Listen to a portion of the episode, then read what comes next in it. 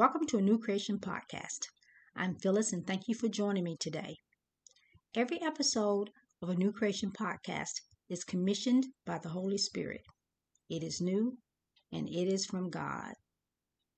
Are there times when you say, I know I should be doing one thing, yet you find yourself doing what you don't want to do? The Apostle Paul expressed this same situation about himself in Romans chapter 7. I'm going to begin with verse 15, and it's the New Living Translation of the scripture. And it reads Paul says, I don't really understand myself, for I want to do what is right, but I don't do it. Instead, I do what I hate.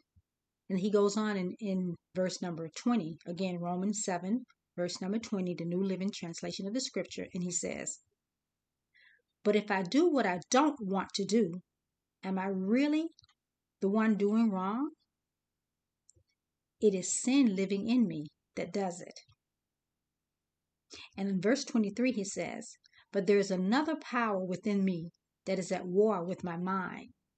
This power makes me a slave to the sin that is still within me. What is sin?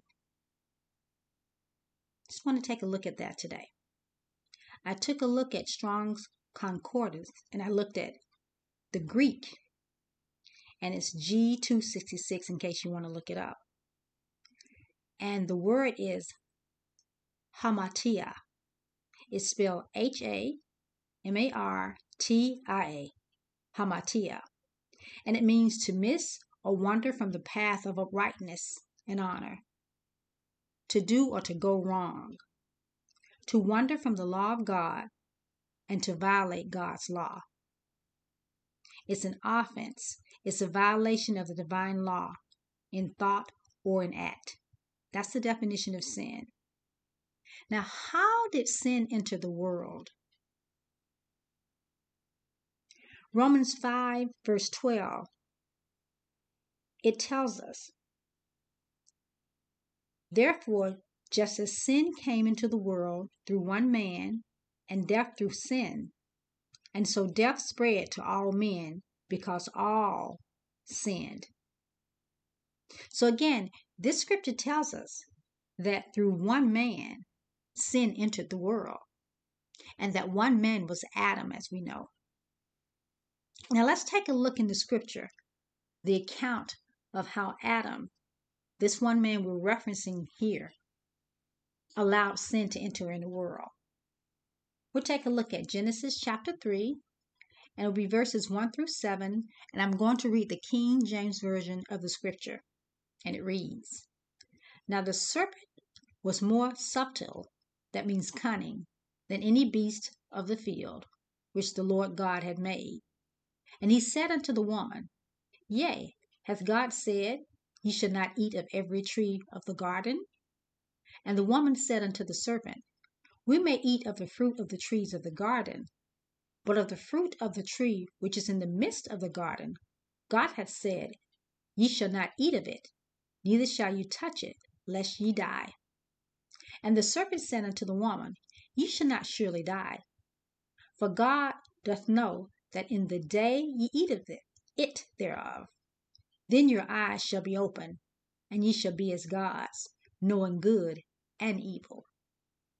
And when the woman saw that the tree was good for food, and that it was pleasant to the eyes, and a tree to be desired to make one wise, she took of the fruit thereof, and did eat, and gave also unto her husband with her, and he did eat. And the eyes of them both were open, and they knew that they were naked, and they sewed fig leaves together, and made themselves aprons. Again, looking at how sin came into the world. Sin is infectious. It never remains contained within itself. It spreads like a disease. It's like a virus that infects not only those who engage in it, but those who are around it. They're affected as well as future generations. So, what we've seen here with Adam and Eve, looking at how sin came into the world, we saw that it began with a conversation that Eve had with the serpent. Now, Paul writes in 1 Corinthians 15, verse 33, he writes this Be not deceived.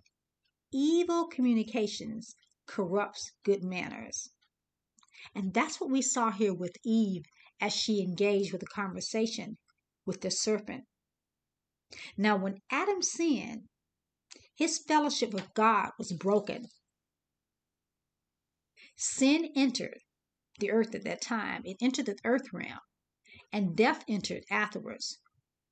And God banned Adam and Eve from the Garden of Eden. So they couldn't by chance eat of the tree of life. If they had eaten of the tree of life, they would have lived forever, and their sinful condition would have gone on forever. That sin nature birthed fear and also birthed shame. Because remember, they covered themselves with leaves when they knew that they were naked. Also, as a result of their sin, the ground was cursed. Adam had to work the land, he had to work it with the, the sweat of his brow, and there were thorns and there were thistles. And also, God told him that he would return to the ground from which he came, the dust from which he had come. Now, as for Eve, her sorrows were multiplied during conception and childbirth. So she had pain, she would have pain in childbirth. And both Adam and Eve were sent out of the Garden of Eden. So the whole human race are now born with the sin nature because of what Adam and Eve had done. Now, this is just taking a look at how sin entered. Now, because God is exalted, because He's above all, because He's holy and He's righteous, He's omnipotent, He's omniscient, He's omnipresent, and He's eternal. He is the king over all the earth. He has to and he must judge sin because of his righteousness. Sin is an affront to God's very essence, to the essence of who he is. As I prepare for today's message, the Holy Spirit gave me the title for today's podcast, and it's His podcast. The title of today's A New Creation podcast is Sin Has a Sound. Now, this is a unique approach to how the Holy Spirit has instructed me to share what He's speaking today. And I'm going to ask you scripture that's found in book of Revelation, chapter 2, and it's verse 7. And it says, He that has an ear, let him hear what the Spirit is saying to the churches. I'm asking those of you who are of the household of faith, have an ear to hear what the Spirit is saying to you. The Holy Spirit is speaking to you as His church. And for those of you who are not of the household of faith, I'm asking you to listen very carefully Listen very deliberately and very intently to the message today because sin does indeed have a sound. And I want you to hear it the way the Holy Spirit gave it to me to share with you. What I mean by sin has a sound is that the Holy Spirit revealed to me that every time a sin is committed in the earth realm, God hears it. Remember, God's thoughts are not our thoughts, neither his ways our ways. And in Isaiah chapter 55, verse 89, I'm going to read the NIV version of the scripture. It reads, it really confirms this, and it reads, For my thoughts are not your thoughts, neither are your ways my ways, declares the Lord. As the heavens are higher than the earth, so are my ways higher than your ways, and my thoughts than your thoughts. Did you hear that? First of all, God is saying through Isaiah, His thoughts are not our thoughts. So we can't judge the way we think as the basis in the way God thinks. His thoughts are not our thoughts. And he says, neither are our ways his ways. His ways are not like ours. He goes on to demonstrate to us and give us an example that, and he's declaring this, as the heavens are higher than the earth, which we know the heavens are above the earth, higher than the earth, so are his ways higher than our ways, and his thoughts than our thoughts. So, as the Holy Spirit is relaying this message to me, speaking about sin has a sound, he wants us to look at it from the vantage point and from the perspective of the Lord Himself. Remember, the Lord is the most high God. He is high and lifted up on His throne, and we are seated in heavenly places with Him, far above all principalities and powers and might, and above every name that, that is named, both in this this world and the world to come. So we're to look at this and to look at and think about sin having a sound from God's perspective. You must hear today from a higher level, from your spirit man, from the Holy Spirit, those of you who are the household of faith, the Holy Spirit that dwells within you, and hear with wisdom. Let's take a look at sin has a sound at a scripture that is an illustration of this. We're going to take a look in Genesis chapter 4. And I'm going to give you a little background on Genesis chapter 4. In Genesis chapter 4, Cain and Abel both brought an offering before the Lord. The Lord respected Abel's offering, but he did not respect Cain's offering. And when he didn't respect Cain's offering, Cain's countenance changed. It means his whole facial expression changed. And he frowned. He got angry. And God asked him, Why is your countenance changing? If you do if you do well, won't you be accepted? But if you don't do well, sin crouches at your door, and it desires to have you, but you must rule over it. God mentioned to Cain about sin with that one account there. Now I want you to take a look at with all of that in mind, let's take a look at Genesis chapter 4 and verse 10. Prior to this verse, God is asking Cain, Where is his brother Abel? And he said, I don't know, which was not the truth. And he says, Am I my brother's keeper? And in Genesis chapter 4, verse 10, the Lord is responding to Cain. It reads, This is God speaking. And he said, What have you done? He's asking Cain this question. He says, The voice of your brother's blood cries out to me from the ground. See, sin has a sound. I'll read that again. God says to Cain, What have you done? The voice of your brother's blood cries out to me from the ground. You see, when Cain shed his brother Abel's blood, that bloodshed on the ground called out to the Lord for recompense or for God to avenge that murder, the murder of Abel. God heard the cry of Abel's blood. And like I say, hear me from the Spirit. God heard the cry of Abel's blood, seeking reparation. And God responded. He responded to the blood of Abel crying out from the ground. When he dealt with Cain, he still dealt with Cain with grace because he did not kill Cain, but instead he told Cain that he would put a marking on him to assure that no one, that was his grace also, that no one would kill him for what he had done, or for any other reason for that matter. But he did tell Cain that he had to leave from where he was. And he became a wanderer and a vagabond. He never really had a place that he felt was his own. He was always wandering around, Cain was. And that was what God did to recompense Abel's murder. Talking about sin having a sound, which he heard. He heard the blood. Now let's take another look at sin having a sound. Now remember, sin impacts every aspect of life on earth, as well as throughout eternity, especially if one chooses to remain in it.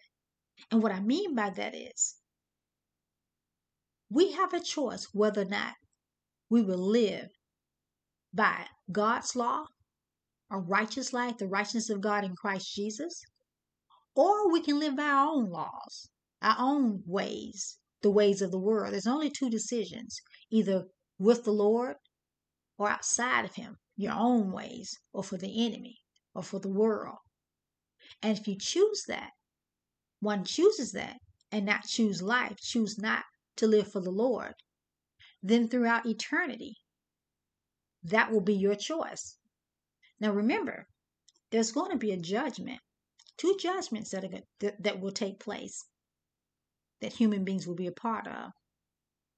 That's the white throne room of judgment, where unbelievers, those who never chose to to to believe Christ or never chose Christ, the unbelievers will be on the white throne room of judgment. We will be on the bema seat.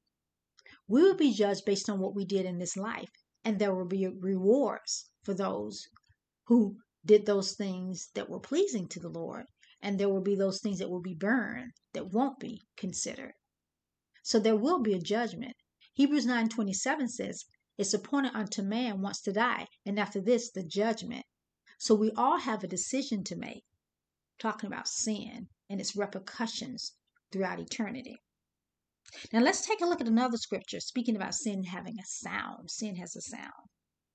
It's Genesis chapter 18 and verse 20. And I'm going to read the New King James Version of the scripture. And it reads And the Lord said, Because the outcry against Sodom and Gomorrah is great, and because their sin is very grave, I will go down now and see whether they have done altogether according to the outcry against it that has come to me, and if not, I will know. I read both verses 20 and 21. The first verse, verse 20 says, And the Lord said, Because the outcry, remember, sin has a sound. There was an outcry against Sodom and Gomorrah, and it was great. I even looked up the word great in the Hebrew. Strong Concordance in the Hebrew. And it meant much, many, great. So there were the outcry against Sodom and Gomorrah were many. And it said, because the, because the sin is very great, the sin itself was very grave being committed in Sodom. That's why God said he was going to go down. And so that he would see what was going on. And what happened in that account of the scripture, it was the Lord himself and two angels would come down. And they spoke with, actually, the Lord spoke with Abraham. And Abraham interceded on behalf of Sodom. He actually did. And he interceded and he asked the Lord if there were 10. He started he started with a pretty high number. And he went down to 10. If he, and he asked the Lord if he found 10 righteous people in Sodom, would he not destroy it? And he said, If I found 10 righteous, I won't destroy it but he did not find 10 righteous people in Sodom. The point is, sin has a sound, the outcry of Sodom. Now, it was different from the outcry of Abel because God said, the, your, your brother's blood, the voice of his brother's blood cries out to me. In this instance, it doesn't say who's crying out. The outcry against Sodom is not saying who whose outcry against Sodom, but it's great. Now remember, the Holy Spirit gave me this this this understanding. Remember when Adam and Eve, when the fall, when Adam and Eve fell, when they ate of the fruit, all of creation also fell as a result, suffered as a result. Here in the case of Sodom, justice itself, creation itself is crying out against it talking about sin has a sound.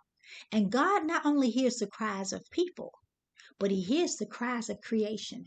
If there are such things happening in a place, that creation itself cries out.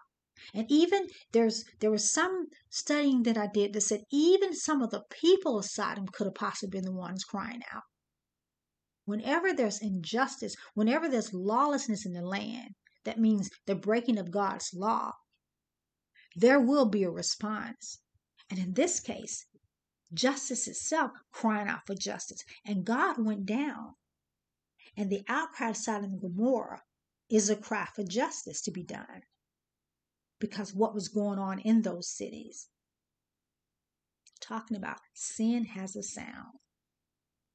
The outcry of Sodom and Gomorrah is a cry for justice, as I said earlier. And also with Sodom and Gomorrah, remember, Lot, Abraham's nephew, was in Sodom. And, and God sent the angels down there because of Lot and his family. In 2 Peter chapter 2, verses 2 through verses 6 through 8, it speaks of the circumstances in Sodom and the circumstances that Lot was under. And it reads, I'm going to read the NIV version of it, the New International Version of the scripture. It reads, and this is, is speaking in terms of God. It says, If he condemned the cities of Sodom and Gomorrah by burning them to ashes and made them an example of what is going to happen to the ungodly, and if he rescued Lot, a righteous man who was distressed by the depraved conduct of the lawless, for that righteous man, living among them day after day, was tormented in his righteous soul by the lawless deed he saw and heard. When sin is being played out, when sin is abounding in this particular manner, those who are of the household of faith, those who are in relationship with the Lord, are impacted by sin. Not only does sin have a sound, but it has an impact. It says here that Lot, a righteous man, was distressed by the depraved conduct of the lawless and also he was he was distressed over not only the conduct but also what he heard what he saw and what he heard. It's important for us those of us who are the household of faith not to get comfortable with sin not to to look the other way with sin. Lot got out. God's grace God's mercy on Lot and also on Abraham, the covenant he had with Abraham, he was gracious enough to pull Lot and his family from that place. And we want to be in a place in God where if we're in a place that's similar to a Sodom and Gomorrah, or even worse than it was, it is or was, we want to be in a relationship with God where He will have mercy on us as He did Lot. Jesus Christ, the righteous, is our advocate with the Father. And He's the one who has paid the price for our sins. And we thank God for Him. Yes, sin has a sound, but we believe in the Lord Jesus. And we know that, as it says in Hebrews chapter 12, verse 24, it says, You have come to Jesus, who arranged the new covenant and the sprinkled blood that promises much better things than does the blood of Abel. And that's because Jesus himself, by his shed blood on Calvary, paid the price of sin of all of mankind, past, present, and future. I lift up those on this call today who don't know the Lord. God, I say a special prayer for them. And I ask each person on this line to examine themselves, whether they be in the faith. If they don't have a relationship with the Lord Jesus, I pray that they pray after me. Heavenly Father, I believe that Jesus died for my sin on Calvary. I believe, God, that even now that He will forgive me of my sins. Jesus, please come into my heart and forgive me of my sins. I believe, God, that you raised Jesus from the dead. And I know if I open up my heart and sup with Jesus and Jesus with me, that I will be saved. Amen and amen. Thank you for joining me today for today's A New Creation podcast. I pray that you heard something today that will bless your life richly. Also, I also can be found in Google Podcasts so look for Phyllis's, that's P H Y L L I S apostrophe S, a new A N E W creation, C R E A T I O N podcast. And you can look me up and you can actually subscribe for those of you who have your Android phones in Google Podcast. Have a wonderful day and God bless all of you.